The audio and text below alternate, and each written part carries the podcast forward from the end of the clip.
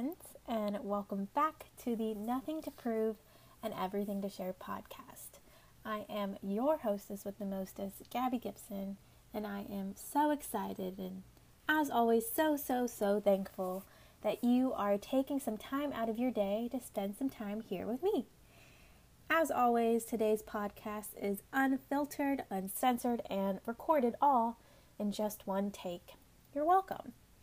This is our space to be brave, to be bold, and intentional in what we say, as well as to unapologetically close the loop and to learn how to truly live out that yes, you absolutely have nothing to prove and everything to share. So, let's get started. We have been in quarantine for, wow, I can't talk. We have been in quarantine for 129 days. And if you're anything like me, you've been spending a lot of time with yourself. Maybe you've tried a new hobby or two or five. Maybe you've learned a new TikTok dance. Maybe you've decided to spend some time building and changing your brand, which also could include learning a few TikTok dances. Who knows? Um, maybe you're wondering, you know, when the hell things are going to go back to normal and you're celebrating steps that move us forward, no matter how small or how large they are. Or maybe, just maybe, you're looking at the future absolutely terrified. And bonus points if you're anything more like me, all you want to do is plan, prepare, execute, and repeat. You just want a little bit of something that is predictable. So raise your hand because all of the above, guilty as charged, in 129 days, there has been a lot of building and breaking that I've experienced, but also a lot of bravery to accept and find gratitude in both.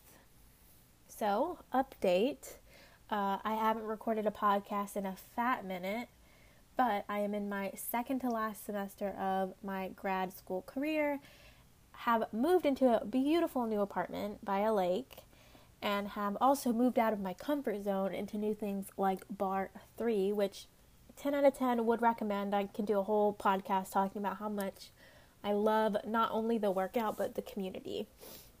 Um, I've also had some really hard and not so pretty conversations that haven't ended entirely smooth.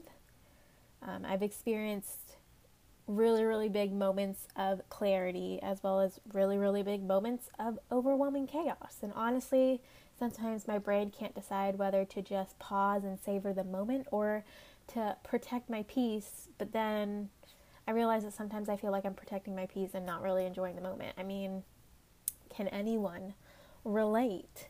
So here's my, in true barre3 fashion, my committed to real moment everything right now is kind of scary. It's kind of overwhelming, but it is also 10,000 times more freaking beautiful. Um, so I really don't know when this pandemic is going to end. I mean, who really does? I don't know anything about science other than, and I have known this for a long time. It is the one thing I took away from my science classes is that the mitochondria is the powerhouse of the cell. Um, but also, me knowing this doesn't really do anything. So, contributing to any sort of cure or vaccine to this pandemic is a negative Ghost Rider.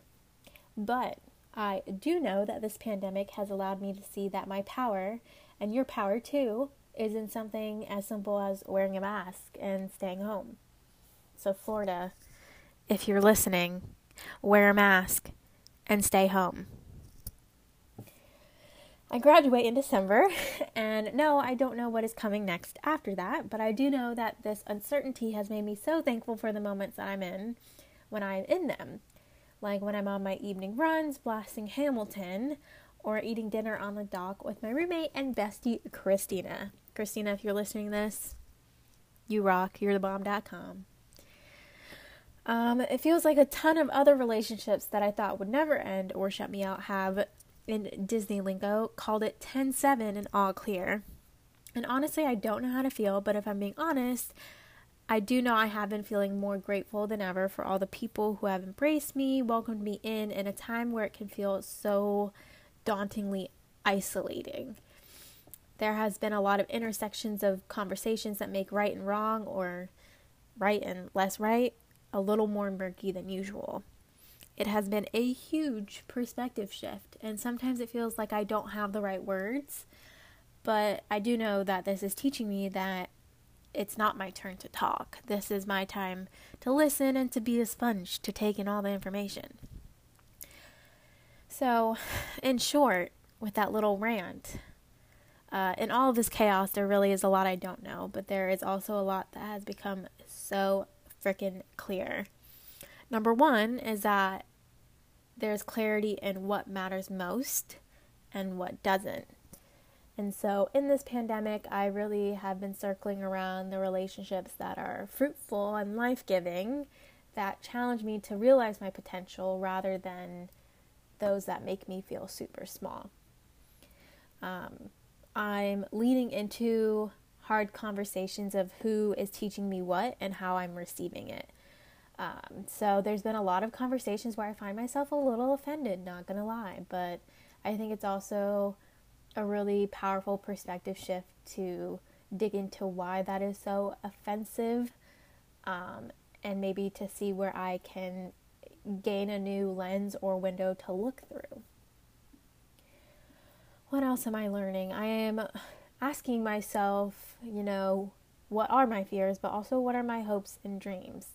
I'm also asking myself in all of that, what am I doing today, right now, to be one step closer to that? So, um, one of my, I feel like this is a fear every day is that I'm not going to have enough time to, to do a little bit of self care. So, my self care looks like maybe going on a run at night or getting any sort of movement in that I can where I can be alone blasting whatever music, most likely Hamilton, because that's the kind of kick I've been on the past week.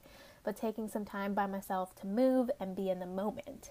Um, and sometimes my biggest fear is that I literally will go through the day feeling so unproductive because I didn't take time for self care. Um, but something I did today was wake up at six o'clock in the morning and took a barre class. So that was super fun. It wasn't fun waking up, if I'm completely honest, but within the first what 10 15 minutes of the workout i there was no regret left in my body. I literally was so thankful for waking up. So what are my hopes fears and dreams? And what am i doing right now to be one step closer to my dreams? And then my last kind of point of clarity is who can i help? There's a lot of people, like I said earlier, who have really, really embraced me and welcomed me in in a time that can feel so isolating and lonely and like limiting. And so I'm looking at it as who can I help? Like, where can I give grace and compassion and perspective?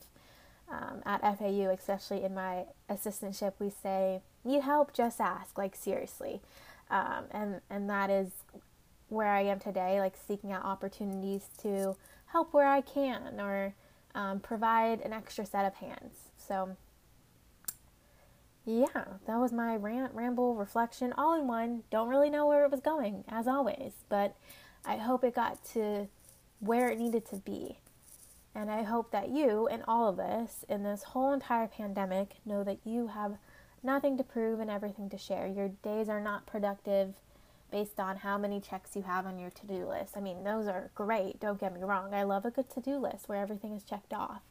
But more than anything, how productive you are sometimes means how you stuck to your boundaries and actually said no to things and didn't put it on your to do list.